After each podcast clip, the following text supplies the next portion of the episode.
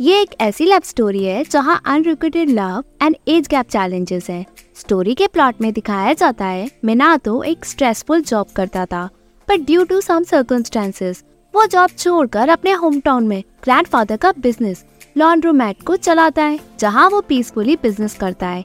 But एक दिन high school student Shin उसकी शॉप में आता है। उसे देखते ही मिनातो को उसे अट्रैक्शन फील होता है बट मिनातो सब जानता है कि शिन 17 ईयर बॉय है।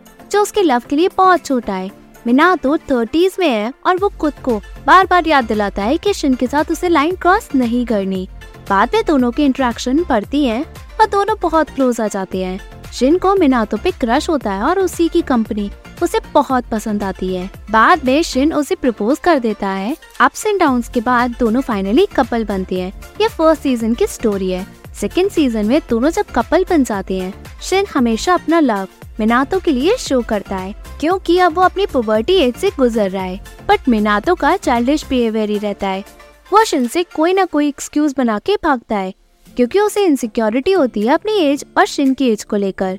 इसलिए दोनों के बीच मिसअंडरस्टैंडिंग और पड़ती है। इससे कभी कभी फ्रस्ट्रेशन फील होता है। ये बीएल ड्रामा कोजी वाइब देगा। दोनों कपल के बीच वनरेबल इमोशन सिंसियरिटी सेंसिटिविटी को ज़रूर याद दिलाएगा, जो एक रिलेशनशिप में होना चाहिए। गुसाकावा ताकुया एंड निशिगा की शू दोनों की इस ड्रामा में सेंटिमेंटल परफॉर्मेंस है, जिसे इमोशनल कनेक्ट किया जा सकता है। ताकुया का इजी गोइंग चार्म है, जिससे उसे केयर फ्री पर्सनैलिटी बनाता है।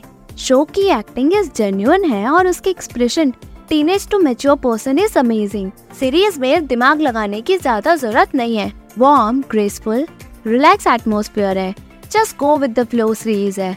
मिनातो की comedy timing is very perfect जब भी शिन उसके करीब आता है, वो जिस हिसाब से भागता है और उसके expression is amazing second lead couple ने भी बेस्ट दिया है। आसुका एंड शू दोनों क्लोज आते हैं। शू आसुका के साथ और कंफर्टेबल होता है और even maturity level is there but romantic feeling वहाँ नहीं थी। मिस कम्युनिकेशन भी कई बार रहा। यानी हर किसी के लव करने का तरीका बहुत अलग होता है।